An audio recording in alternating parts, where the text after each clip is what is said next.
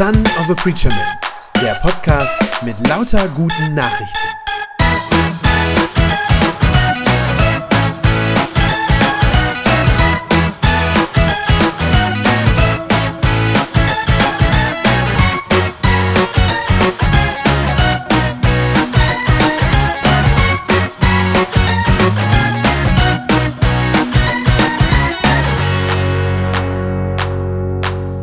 Setz doch bitte deine Mütze im Gottesdienst ab. Können Sie denn Ihre Kinder nicht ruhig halten? Psst, nicht so laut. Wir sind in einer Kirche. Hast du das gesehen? Die Schultern hätte sie schon bedecken können, oder? Und die hinten in der letzten Reihe haben noch nicht mal mitgesungen. Ihr merkt vielleicht, man kann viel falsch machen in der Kirche. Vor allem dann, wenn man sich nicht so besonders gut auskennt. Es gibt so viele ungeschriebene Regeln, die wir so als regelmäßige Gottesdienstbesucher völlig selbstverständlich finden, die uns irgendwie normal sind und die wir gar nicht hinterfragen. Das sind sogar in der Regel, daran kann man es vielleicht dann auch überprüfen, das sind in der Regel sogar die Dinge, die uns ärgern, wo wir uns vielleicht darüber aufregen, wenn sie auf einmal anders sind. Dinge, die sich unserer Meinung nach einfach so gehören, von denen wir meinen, sie müssten in der Kirche so sein. Obwohl, und damit verrate ich schon fast den wichtigsten Punkt meiner Predigt, obwohl diese Dinge für Gott überhaupt keine Rolle spielen. Dass Gott solche religiösen Regeln, vor allem in Bezug auf den Gottesdienst, dass er das tatsächlich ganz anders sieht und darüber anders denkt als wir oft, das hat der Petrus erlebt in der Geschichte, die wir gerade gehört haben. Man muss sich dafür noch mal ein bisschen vergegenwärtigen und vor Augen halten, was da eigentlich passiert ist und in welcher Situation diese Geschichte passiert ist. Nachdem Jesus am Kreuz gestorben war und dann wieder auferstanden war, da fingen seine Jünger ja an, das Evangelium weiterzusagen. Es wird berichtet, wie sie von Jesus erzählten und wie viele Menschen dadurch zum Glauben kommen. Allerdings zunächst einmal nur die Juden. Das ist auch klar. Die Jünger selbst waren ja allesamt fromme Juden. Und nach dem, was sie mit Jesus erlebt hatten, waren sie sicherlich sehr verändert worden und hatten viele neue Gedanken mitbekommen und hatten auch vieles über Gott neu verstanden. Ja, aber sie waren immer noch die frommen Juden, die sie vorher waren und sie lebten auch genauso weiter. Sie gingen weiterhin in den Tempel, nahmen da ganz selbstverständlich an den Tempelgottesdiensten, auch an den Opferfesten teil. Sie beteten, so wie das im Judentum vorgeschrieben war, gab mehrere Gebetszeiten am Tag. Sie achteten natürlich, wie sich das gehört, auf den Sabbat. Und ganz wichtig, sie hielten sich vor allem auch weiterhin an die sehr strengen jüdischen Speisevorschriften und auch diese ganzen Reinheitsgebote, die es im Judentum gibt. Das alles waren ja nun auch Dinge, die sie wirklich von klein auf und mit der Muttermilch eingesogen hatten. Was hätten sie denn also anderes tun sollen? Sie waren ja so geprägt, das steckte ganz, ganz tief in ihnen drin. Sie waren also ganz gewöhnliche Juden, die einfach nur erkannt hatten, dass Gott seinen Sohn Jesus als den Messias geschickt hatte, auf den sie schon so lange, ja viele Jahrhunderte lang gewartet hatten. Und jetzt passiert also diese Geschichte, die wir gerade gehört haben. Petrus war in der Stadt Joppe, das ist heute die Stadt Tel Aviv am Meer. Und er war dort zu Gast bei einem Mann mit Namen Simon, wahrscheinlich ein Mitbruder, ein Mitchrist. Um die Mittagszeit, so wird das dann da erzählt in der Geschichte, stieg Petrus auf das Dach des Hauses, um zu beten. Das war keine gefährliche Kletterei, wie das bei uns heute wäre, wenn wir so Schrägdächer haben. Damals waren das alles Flachdächer. Und das Dach war ein relativ beliebter Aufenthaltsort. Man ging da gerne hin, zum einen, wenn man seine Ruhe haben wollte vor anderen Leuten, dann stieg man darauf. Äh, in den ganz heißen Sommermonaten hat man sogar manchmal nachts oben auf dem Dach geschlafen, weil das kühler war als im Haus selber. Also er klettert da hoch und wollte dort in Ruhe finden, um beten zu können. Und dann wird es erzählt, das ist eigentlich relativ lustig, fast mit so einem ironischen Ton in der Geschichte, dass es heißt, während er betete, bekam er Hunger. Also etwas ganz Irdisches, äh, was ihn da auf einmal überkommt. Es ist eben Mittagszeit, da hat man eben Hunger. Und dann passiert etwas ganz Ungewöhnliches. Petrus hat eine Vision. Also irgendetwas, das er vor seinem inneren Auge sieht. Etwas, das Gott ihm irgendwie zeigt. Er sieht in dieser Vision, er sieht vor sich, wie sich der Himmel öffnet und herab aus dem Himmel kommt ein großes Tuch, ein Leinentuch, das so an den vier Ecken festgehalten wird, so an den Zipfeln, sodass sich also eine Mulde bildet. Und da drin, in diesem riesigen Tuch, in dieser Mulde, da wimmelt es von ganz unterschiedlichen Tieren. Das sieht er. Da drin sind Kriechtiere, wird beschrieben, also wahrscheinlich Würmer und Schlangen und was nicht alles. Vierbeinige Tiere, also das, was wir in der Regel ein bisschen sympathischer finden vielleicht. Und auch Vögel, heißt es, ist da drin. Alles bunt durcheinander. Ein großes Chaos. Und er sieht das und dann hört er eine Stimme aus dem Himmel. Und diese Stimme sagt zu ihm, auf Petrus, bitte, du hast Hunger, schlachte und iss. Ich glaube, wir können uns die Abscheu gar nicht vorstellen, die Petrus in diesem Moment empfunden haben muss. Ich habe schon gesagt, die jüdischen Speisevorschriften, die waren sehr streng. Da war sehr genau geregelt, was als rein gilt, also was man essen durfte und was nicht. Und die Vorschriften waren nicht nur streng, sondern sie waren auch ganz tief, ganz, ganz tief verankert und eingegraben in jeden frommen Juden damals. Wie gesagt, von klein auf wurden jüdische Kinder darauf trainiert, was man nach Gottes Willen essen darf und was nicht. Und darum reagiert der Petrus auch nicht rational, als er das gesagt bekommt von dieser Stimme aus dem Himmel, sondern er reagiert instinktiv. Man könnte sagen, aus dem Bauch heraus. Denn es ekelt ihn. Er ekelt sich vor, diesen, vor diesem krabbelnden und kriechenden Durcheinander, vor diesen, dieser Mischung aus reinen und unreinen Tieren. Und seine Abscheu, die er instinktiv empfindet, die geht so weit, dass er Gott widerspricht. Gottes Stimme spricht zu ihm, steh auf, schlachte und iss. Und er sagt, auf keinen Fall. Ich habe noch nie etwas Verbotenes oder Unreines gegessen, Herr, sagt er zu Gott. Der arme Petrus muss völlig verwirrt gewesen sein. Wie kann Gott so etwas Absurdes, so etwas Unerhörtes, ja so etwas Widerliches von ihm verlangen? Und das dann noch, wo diese Speisegebote aus dem Alten Testament doch eigentlich Gottes Gebote sind. Die sind doch von Gott selbst gegeben. Und das soll Petrus jetzt auf einmal als erwachsener Mensch, wo er schon viele Jahre seines Lebens sich daran gehalten hat, auf einmal soll er das alles missachten. Ich glaube, Petrus versteht die Welt nicht mehr.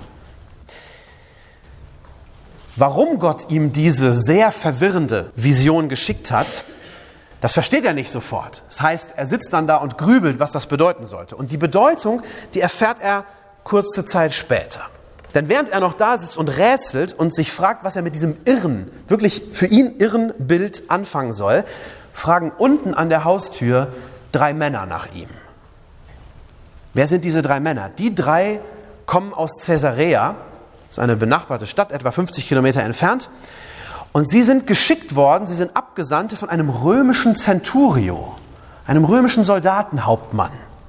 Caesarea war damals eine große Garnisonsstadt der Römer. Die hatten dort äh, eine ihrer, ihrer Hauptgarnisonen stationiert im Land Israel. Tausende von Soldaten waren dort und einer davon war eben dieser Centurio, dieser Hauptmann mit Namen Cornelius. Das Interessante, was wir gleich im Text über ihn erfahren, ist, dass er dem jüdischen Glauben nahe stand. Das heißt, er war zwar ein Römer, römischer Soldat und damit natürlich ein Heide in den Augen der Juden, natürlich. Aber er hatte irgendwie den jüdischen Glauben für sich entdeckt. Er muss schon eine ganze Weile in dem Land gewesen sein, hat gesehen, wie die Juden leben und wie sie glauben und er hat das irgendwie, hat vielleicht eine Faszination dafür empfunden und hat das irgendwie für sich entdeckt und praktizierte jetzt auch mindestens mal Teile vom jüdischen Glauben. Mindestens betete er, das wissen wir aus der Geschichte, betete zum jüdischen Gott, zu Jahwe und er hielt sich weitgehend, wahrscheinlich müssen wir sagen, so gut das nun mal ging, wenn man Mitglied der römischen Armee war, hielt sich so gut wie möglich an die jüdischen Gesetze. Das ist einerseits ungewöhnlich, so jemanden zu haben, andererseits kam es vielleicht doch auch öfter vor. Es war zwar die Regel, dass die gebildeten Griechen und Römer, die sich so für was sehr Besonderes hielten mit ihrem, ihrer großen Kultur und ihrem großen Bildungsreichtum, den sie hatten, die hielten sich in der Regel für was Besseres und verachteten eigentlich den jüdischen Glauben, hielten den eigentlich für primitiv. Aber es gab eben immer wieder solche einzelnen Leute, einzelne Personen, die dann doch irgendwie zum jüdischen Glauben fanden oder zumindest in diese Nähe. dass es das häufiger gab und dass das vorkam, sieht man daran, dass es sogar einen speziellen Begriff gab für diese Menschen, die aus den Völkern zum Judentum dazukamen. Die wurden genannt die Gerechten aus den Völkern. Gerechte aus den Völkern, so hießen die. Und obwohl die also dazu kamen und viele der Gebote auch hielten und was alles dazugehörte, trotzdem gehörten sie doch nie ganz dazu. Sie wurden nie wirklich Juden.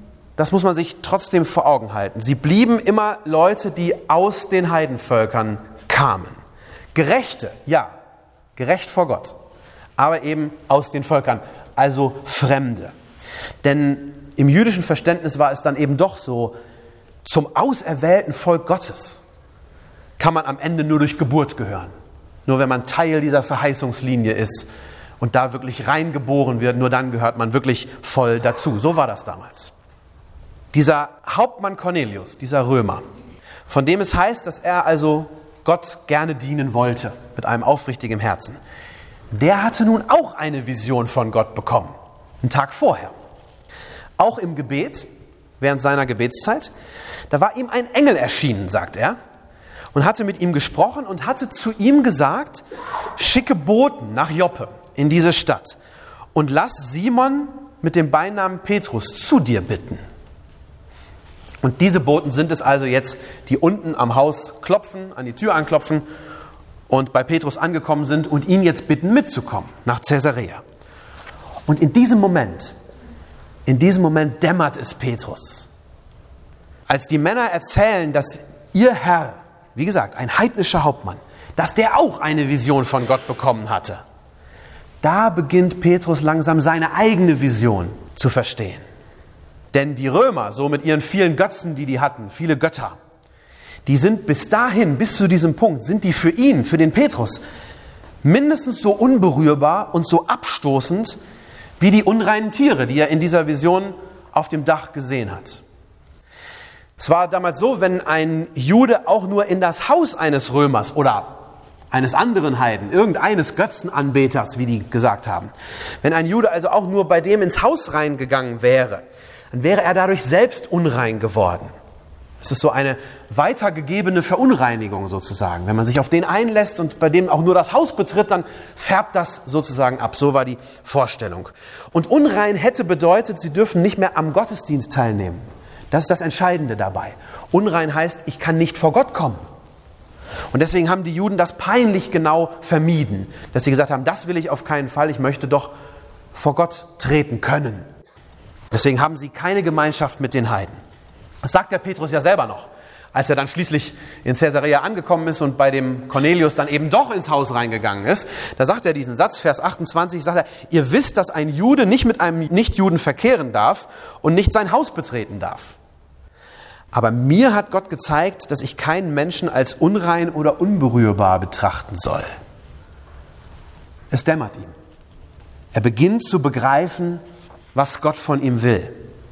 Nämlich, er soll seine eigene Abscheu und seine Berührungsängste anderen Menschen gegenüber, die soll er überwinden. Warum?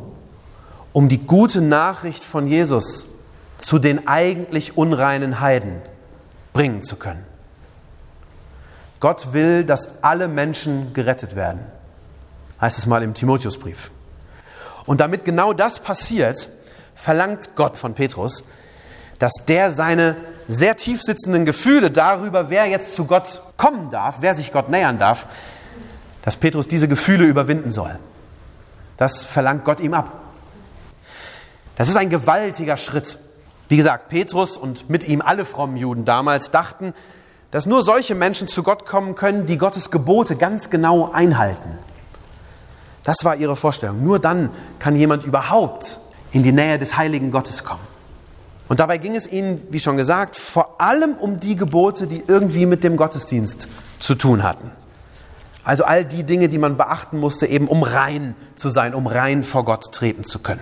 Deshalb waren diese, man nennt die die kultischen Gebote. Nicht ethische Gebote, wo es nicht um das zwischenmenschliche Zusammenleben geht, sondern kultische Gebote, wo es darum geht, wie ich vor Gott trete. Das war für die Juden damals ganz besonders wichtig. Aber für Gott ist das offensichtlich gar nicht so wichtig. Für Gott zählt ganz offensichtlich etwas völlig anderes.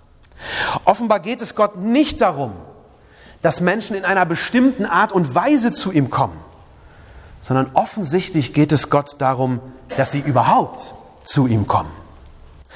Für ihn ist das Wichtigste, dass Menschen von seiner Liebe erfahren, von der Liebe, die durch Jesus in diese Welt gekommen ist. Und für Gott ist das Wichtigste, dass Menschen gerettet werden aus ihrer Verlorenheit.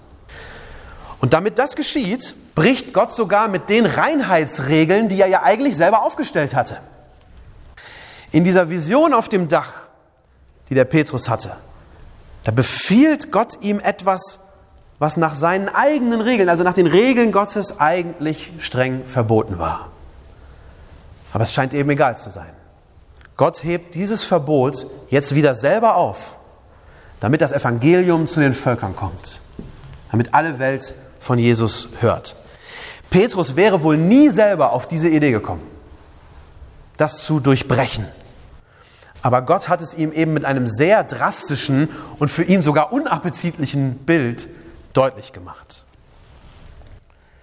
Als Petrus das kapiert, als er versteht, was Gott will, da ist er überwältigt und staunt über die Liebe Gottes, die ganz offensichtlich keine Grenzen mehr kennt. Keine Grenzen zwischen den Völkern und zwischen den Nationen.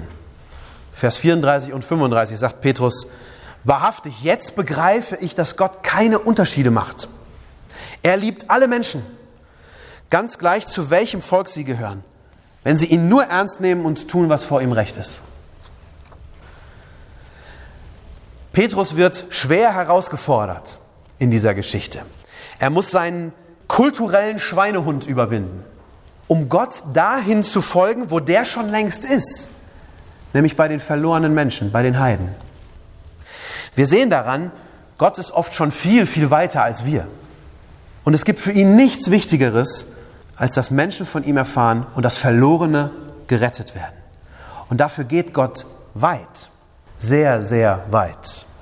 Und ich glaube, wir müssen uns anstrengen, da mitzukommen. Mit dieser Geschwindigkeit, die Gott da vielleicht auch an den Tag legt, mit der er Grenzen überschreitet. Ich glaube, das ist eine Frage an uns. Was müssen wir vielleicht verändern? Vielleicht auch in unserem Gottesdienst, damit neue Menschen dazukommen können, die sich hier aus den unterschiedlichen Gründen vielleicht nicht wohlfühlen.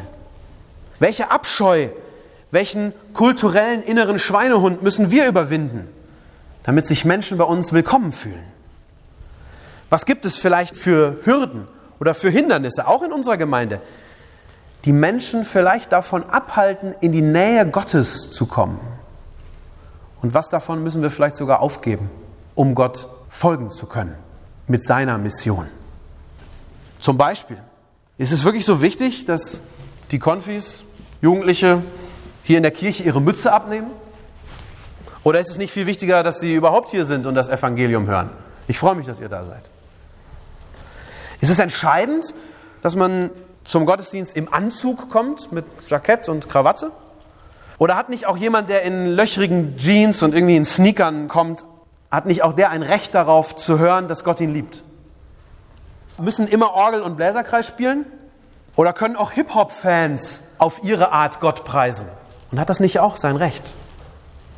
Ist es wichtig, dass man Kyrie eleison richtig aussprechen kann? Oder reicht nicht auch ein schlichtes Gott hilf mir? Ich glaube, dass wir wahrscheinlich viel mehr solcher Reinheitsgebote in Bezug auf unseren Gottesdienst haben, als wir das vielleicht manchmal selber merken das, was wir für richtig, für selbstverständlich halten. Dinge, die angeblich so sein müssen und nicht anders sein dürfen. Und ich glaube ganz ehrlich, dass all diese Dinge für Gott vollkommen egal sind. Wenn, dann ist es unser Problem, nicht Gottes Problem. Alles, was ihn interessiert, ist, dass Menschen, die keine Hoffnung haben für ihr Leben, dass die hören, dass sie grenzenlos, grenzenüberschreitend geliebt sind. Deshalb ist es auch nicht unsere Aufgabe als Christen, ganz allgemein, egal aus welcher Tradition wir kommen, aus welchem christlichen Kontext, da gibt es ja sehr viel Verschiedenes und eine große Bandbreite. Es ist nicht unsere Aufgabe als Christen, anderen Menschen zuerst unsere kulturellen Gewohnheiten beizubringen. Das ist nicht unsere Mission. Unser Auftrag ist es, ihnen Jesus nahezubringen. Diejenigen, die unseren Gottesdienst hier komisch oder befremdlich finden, die müssen sich nicht erst zu unserem Stil bekehren. Die müssen sich zu Jesus bekehren, aber nicht zu unserem Stil. Die verlorenen Menschen da draußen, die brauchen nicht unsere Sonntagsanzüge, unsere Paul-Gerhardt-Lieder oder unsere Luther-Übersetzung. Das sind alles gute Dinge, verstehen Sie mich nicht falsch. Und es hat alles seinen Platz. Aber das ist nicht das, was wir den Menschen bringen. Die brauchen nur Jesus. Deshalb kann es in Gottes Augen das Richtige sein, bestimmte Dinge wegzulassen. Vielleicht das gemeinsam gesprochene Glaubensbekenntnis. Wenn es dadurch leichter für andere wird, am Gottesdienst teilzunehmen und zu Gott zu kommen, dann mag das dran sein. Es kann das Richtige sein, hin und wieder auf die Orgel zu verzichten, auf die klassischen alten Lieder. Manchmal kann es vielleicht auch dran sein, auf den Talar zu verzichten. Ist es dann noch ein richtiger Gottesdienst? Ja, natürlich ist es das. Was soll es denn sonst sein? Gott interessiert sich nicht dafür, in welcher Form wir zu ihm kommen. Alles, was er sich wünscht, ist, dass wir zu ihm kommen. Dafür ist er bereit, alle möglichen Hürden abzubauen und manchmal sogar Regeln zu brechen. Und die Frage ist, sind wir dazu auch bereit? Amen. Das war eine gute Nachricht vom Son of a Preacher Man. Wenn sie deinen Glauben gestärkt hat, dann abonnier doch einfach meinen Podcast bei Spotify, iTunes oder podcast.de und gib mir ein Like auf Facebook. Ich hoffe, du hörst mal wieder rein. Gott segne dich und bis bald.